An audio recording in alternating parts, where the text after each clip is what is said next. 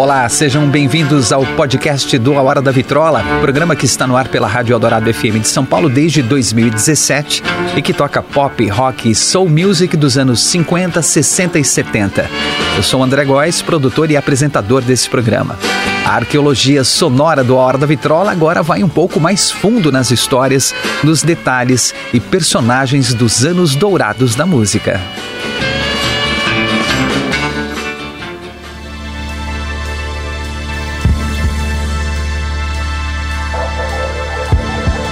O Pink Floyd, grupo formado na Inglaterra em 1965, é muito famoso por seu som. Alguns chamam de psicodélico, outros de progressivo, e uma boa parte trata simplesmente como classic rock. O fato é que o Pink Floyd sempre fez uma mistura de gêneros, do blues ao jazz, do rock ao clássico, e tem um som tão específico, tão diverso e criativo que é muito difícil categorizar. E para ilustrar essa criatividade sonora, a banda também abusa de imagens inusitadas nas capas dos discos, fruto da parceria com a empresa de design Hypnosis.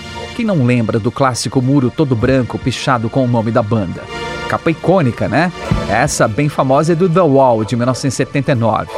Mais memorável que isso, só a capa toda preta com um prisma decompondo a luz Imagem perfeita para um livro de ciências, mas que ficou ainda melhor como capa do mundialmente famoso The Dark Side of the Moon de 1973, um dos discos mais vendidos de todos os tempos.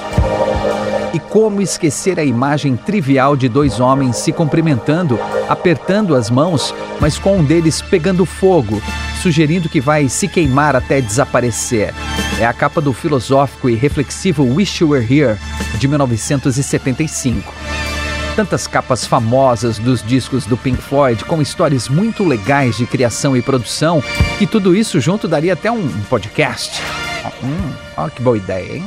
Bom, mas eu escolhi uma delas para falar a respeito hoje, porque as histórias sobre a criação e a produção são um pouco mais do que legais, são um tanto bizarras. Você conhece a capa do disco Animals de 1977? Se não conhece, dá um pause aqui e dá um Google aí. Vai lá, vai, eu espero.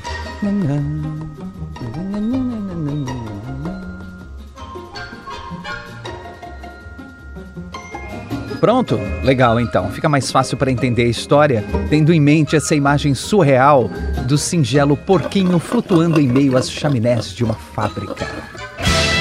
Animals é o décimo álbum de estúdio do Pink Floyd, lançado em janeiro de 1977. É um disco conceitual, baseado no livro A Revolução dos Bichos, do George Orwell, um clássico da literatura mundial que narra o levante dos animais de uma fazenda contra os seus donos. Na verdade, trata-se de uma fábula sobre corrupção, poder e alienação, tendo como figuras centrais os porcos, que representam o governo, os cães, que representam a polícia ou as autoridades, e as ovelhas, que é o povo. Animals seguiu uma linha diferente dos dois álbuns anteriores, o Dark Side of the Moon e Wish You Were Here, que tinham letras introspectivas e faziam reflexões mais pessoais. Em Animals, era hora de apontar o dedo para a sociedade e o inquisidor era o baixista e vocalista Roger Waters. Ele escreveu todas as músicas com letras duras e críticas, expondo a sua insatisfação com a política da Inglaterra na época, o capitalismo desenfreado e o autoritarismo. Ele também quis retratar a decadência de uma sociedade alienada, desinteressada em lutar por seus direitos e que está mais preocupada com pautas conservadoras e cheias de moralismo. Estou falando da década de 70, ok? Como em todos os discos do Pink Floyd desde 1968, mais uma vez a banda chamou Storm Thorgerson e Aubrey Powell, da empresa de design Hypnosis, para desenvolver a capa. Após se ambientarem com a temática do disco e ouvirem as músicas do álbum, a dupla de designers começou a desenvolver a ideia para a capa. Sabendo que a inspiração era o livro A Revolução dos Bichos, que havia um sentimento de raiva nas letras e que a premissa era comparar o comportamento das pessoas a animais, Storm Torgenson e Aubrey Powell chegaram a um veredito. A capa ideal para o novo trabalho do Pink Floyd deveria conter uma criança de 3 ou 4 anos olhando através da porta entreaberta do quarto dos pais, assustado por flagrá-los tendo relações. Quando os dois mostraram uma arte conceitual para a banda, o guitarrista David Gilmer e o tecladista Ricky Wright e o baterista Nick Mason se entreolharam, depois balançaram a cabeça negativamente. Uh -uh. Roger Waters foi um pouco mais enfático e rejeitou a ideia na hora. O Storm Torgerson tentou explicar. Pessoal, olha só, como a ideia é retratar as pessoas como animais, acho que é legal falar dos instintos primitivos dos seres humanos. O sexo tem todo aquele contexto de perpetuação da espécie, de deixar descendentes, aquilo tudo. Ao mesmo tempo, é algo instintivo, meio irracional que nos aproxima dos animais. E quando o menino vê os pais transando na sua inocência, ele não enxerga aquele ato como uma demonstração de amor, e sim como algo violento. Pensa que os seus pais estão brigando e a violência humana também é algo instintivo, então. Roger Waters deu um corte na conversa. Rapaz, você foi longe agora, hein? Tá viajando muito, mano. Desce daí, não é nada disso. O álbum não tem nada a ver com sexo, não é essa a temática. Bom, a gente vai pensar em alguma coisa melhor e falamos depois, beleza? Na reunião seguinte, Storm Torgerson e Aubrey Powell trouxeram novas ideias para a capa do disco Animals. Mas antes que apresentassem, o Roger Waters deu a sua sugestão, que já havia compartilhado com os colegas da banda um porco flutuando em meio das chaminés da usina Battersea Power Station. A termoelétrica imponente, um dos símbolos do domínio industrial em Londres, com suas quatro chaminés enormes, tinha uma arquitetura Art Deco que às vezes lembrava um presídio. Roger Waters teve a ideia enquanto olhava pela janela do seu apartamento e pensava no novo disco do Pink Floyd. De sua janela, ele avistava a usina e, ao passar de carro em frente ao local, conseguiu definir melhor o conceito para a arte da capa. O Storm Torgerson e Aubrey Powell ficaram um pouco confusos. O Pink Floyd sempre preferia as ideias mais surreais, estranhas e subjetivas para as capas dos álbuns, que levassem o público a ter interpretações variadas ou ficar tentando entender. Os quatro músicos descartavam ideias óbvias ou muito bobas, porque o Pink Floyd nunca facilitava a compreensão pelos fãs, fosse das letras, fosse da capa de um disco. Mas daquela vez, parece que eles tinham gostado justamente de uma ideia óbvia e boba. Storm Torgerson diz: Ah, sim, que ideia interessante é essa, mas que tal darmos uma olhada nessas duas outras opções? Se vocês não gostarem, podemos pensar em outras coisas. Claro, não estamos dizendo que a ideia do porco voador é ruim de forma alguma, mas talvez se a gente pensasse em algo não tão direto assim, hein? algo mais abstrato, acho que ficaria mais adequado ao Pink Floyd, não acham? Não. A gente gostou é do porco voador. E se a gente voltar amanhã com outras ideias? Quem sabe a gente tem um insight? Hã? Pensamos em algo que combine mais, que seja inovador? Claro, se não gostar, a gente fica com o porco. Roger Waters tomou a frente e decretou: Não, é o porco mesmo, sobrevoando aquela usina com suas enormes chaminés. Quatro chaminés grandes e assustadoras. E olha que coincidência, somos quatro caras na banda e a usina tem quatro chaminés eretas e imponentes que parecem. Storm Torgerson preferiu não ouvir a conclusão e cortou. Ok, então entendido, vamos de porco voador então, tá fechado. Aubrey, vamos começar a produção, agendar a sessão de fotos e tudo mais, hã? A dupla de designers saiu da reunião e o Storm Torgenson resmungou. O álbum não tem nada a ver com sexo, ele disse. Não é essa temática, ele disse. Sei, tá bom.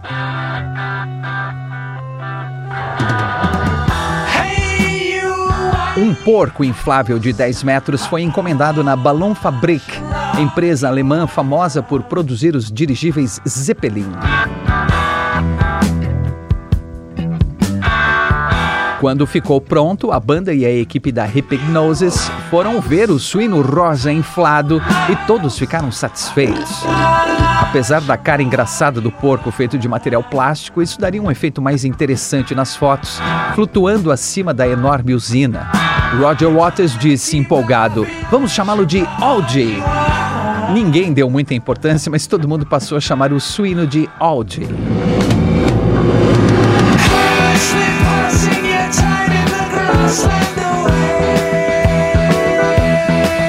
No dia 2 de dezembro de 1976, um dia bem gelado no inverno britânico, a equipe da Hypnosis foi para a Battersea Power Station organizar tudo para a sessão de fotos. Os músicos do Pink Floyd foram para lá também para acompanhar os registros e certificar-se que Audi seria bem cuidado e ficaria bonito nas fotos. Como forma de garantir que o porco inflável ficasse na posição desejada e que não fosse embora voando depois de ser inflado com o gás hélio, ele foi amarrado a alguns cabos presos ao chão. Para garantir que, se Audi escapasse das amarras, ninguém tivesse problemas com o porco voando por aí, um atirador de elite, um sniper, foi contratado para ficar a postos para qualquer eventualidade. O atirador deveria abater o suíno inflável ao menor sinal de uma tentativa de fuga pelos ares. Mas a sessão de fotos não aconteceu como esperado. Na verdade, nem aconteceu. Por um problema na bomba, talvez ocasionado pelo frio, não foi possível inflar o porco de plástico. Depois de mais de duas horas tentando, a equipe da Hypnosis desistiu e todo o material foi recolhido. Eles tentariam de novo no dia seguinte. Mesmo assim, Aubrey Powell fez várias fotos da usina de vários ângulos e de vários lugares diferentes, aproveitando a ótima iluminação daquela quinta-feira, 2 de dezembro. Na sexta-feira, dia 3, a equipe toda estava de volta à Battersea Power Station para uma nova sessão de fotos junto com a banda. Com um outro equipamento para inflar o porco Audi, desta vez o suíno encorpou rápido, começou a subir e enfim se elevou acima das chaminés da usina, preso pelos cabos. Todos os presentes ficaram orgulhosos da cena e aplaudiram. Ei! Mas não demorou muito não e a alegria virou desespero. Os cabos que seguravam Audi se romperam e o suíno rosa começou a se afastar das chaminés. E o Aubrey Powell nem tinha começado a fazer as fotos. Chamem um atirador! Cadê ele? Onde está o sniper? Precisamos derrubar o porco, senão vamos ter uma tremenda dor de cabeça. O pessoal da equipe da Hypnosis se entreolhou e depois olhou para o Steve O'Rourke, empresário do Pink Floyd, que sorriu amarelo e deu de ombros. Ele contratou o atirador do primeiro dia, imaginando que não haveria uma segunda sessão de fotos e acabou esquecendo de chamar de novo o sniper no segundo dia. Lady Murphy, né? O homem do rifle não estava lá para bater o porco que se afastava cada vez mais, ganhando os céus. A equipe tentou ir atrás do suíno com um carro, mas ele desapareceu de vista. Não tinha mais o que fazer a não ser esperar alguém encontrá-lo e aguardar as consequências, não é?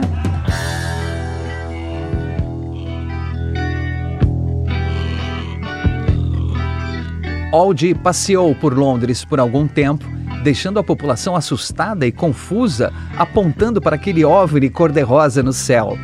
Quando ele entrou na rota de aviões sobrevoando o aeroporto internacional de Heathrow, aí a coisa ficou séria. Os controladores de voo entraram em pânico, o caos tomou conta do aeroporto, a polícia foi chamada e vários voos foram cancelados. Um helicóptero da polícia foi usado para perseguir o suíno rosa, mas os radares não identificavam o material plástico e os oficiais tiveram dificuldade de localizar Aldi em meio às nuvens, perdendo de vista.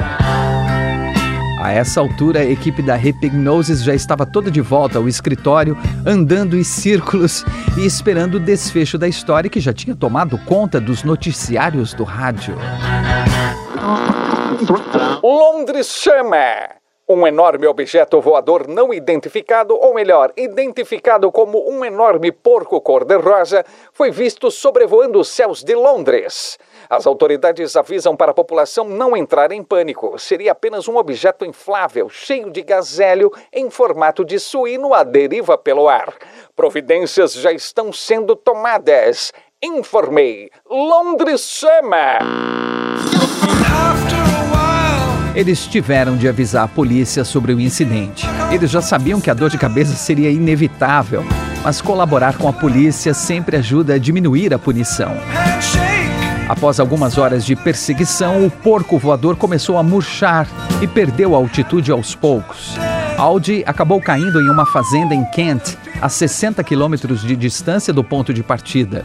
A polícia recebeu uma ligação de um fazendeiro reclamando que o inflável tinha caído em seu pasto e assustou as suas vacas leiteiras. Se porco caiu do céu! Sustou tudo mais vaquinhas, mister!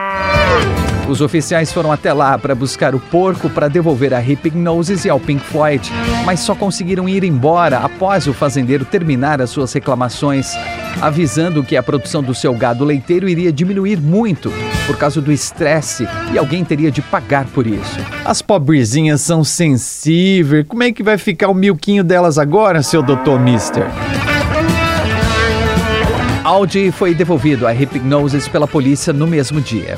O porco passou por reparos para fazer mais uma sessão de fotos no dia seguinte e uma multa bem gorda pela perturbação da paz foi enviada à empresa de design e à banda.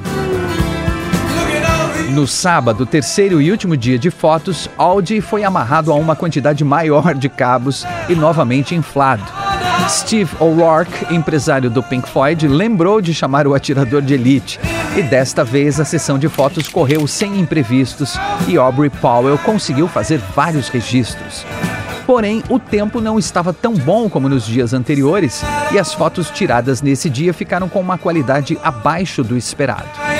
Bom, não dava mais para fazer outra sessão de fotos, ninguém aguentava mais aquela história do porco, os custos estavam altos e o prazo estava no limite, já que o Pink Floyd lançaria o disco Animals em janeiro de 1977. Stormy Torgerson e Aubrey Powell analisaram todos os registros feitos nos dias 2, 3 e 4 de dezembro. Escolheram uma boa foto da usina no primeiro dia, que teve uma iluminação excelente, mas não tinha ainda o porco, que não inflou, né? E escolheram outra foto do terceiro dia, em que Audi estava bonitinho e simpático flutuando entre as chaminés. Fizeram então uma montagem e estava pronta a capa do disco Animals. Aquela imagem que você pesquisou há pouco no Google é uma colagem, resultado de três dias de frustração, correria e muitas fotos. E se tornou uma das capas mais conhecidas do Pink Floyd e da história do rock.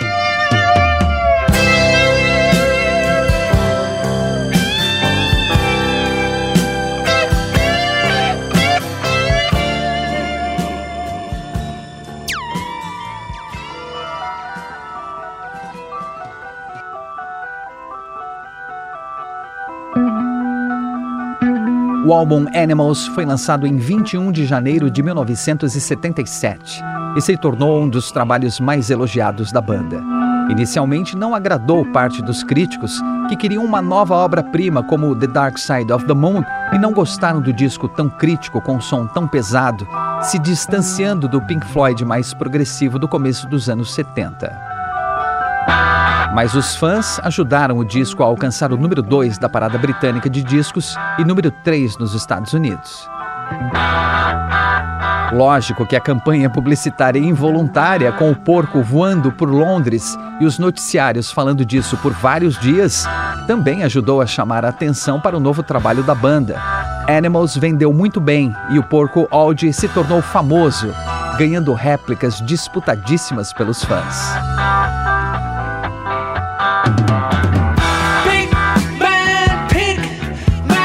Com o passar dos anos, o porco inflável se tornou uma imagem associada ao Pink Floyd, tanto quanto o prisma ou o muro branco pichado. Ele se tornou figura presente em shows e eventos do grupo. Após a saída da banda em 1984, Roger Waters continuou usando o porco inflável em suas apresentações, como se fosse um porta-voz de suas críticas e protestos. Como na história do livro de George Orwell, A Revolução dos Bichos, o suíno representa os políticos corruptos e os líderes autoritários de um país. E a presença constante é como um lembrete de Roger Waters, para que a gente não se esqueça que o autoritarismo, o fascismo e os maus políticos continuam por aí e precisam ser combatidos. Mesmo que muitas vezes tenham uma cara engraçada, se tornem uma piada ou até pareçam inofensivos, eles são perigosos e podem se tornar um problema ao menor descuido. Basta um piscar de olhos e o bicho escapa, fazendo um grande estrago e trazendo muita dor de cabeça. Até que seria bom se todos os porcos que resolvem se soltar e sair voando por aí murchassem e perdessem a força rapidamente no meio do caminho, como Audi, até despencar de forma vergonhosa, insignificantes, no meio de um pasto cheio de bosta de vaca.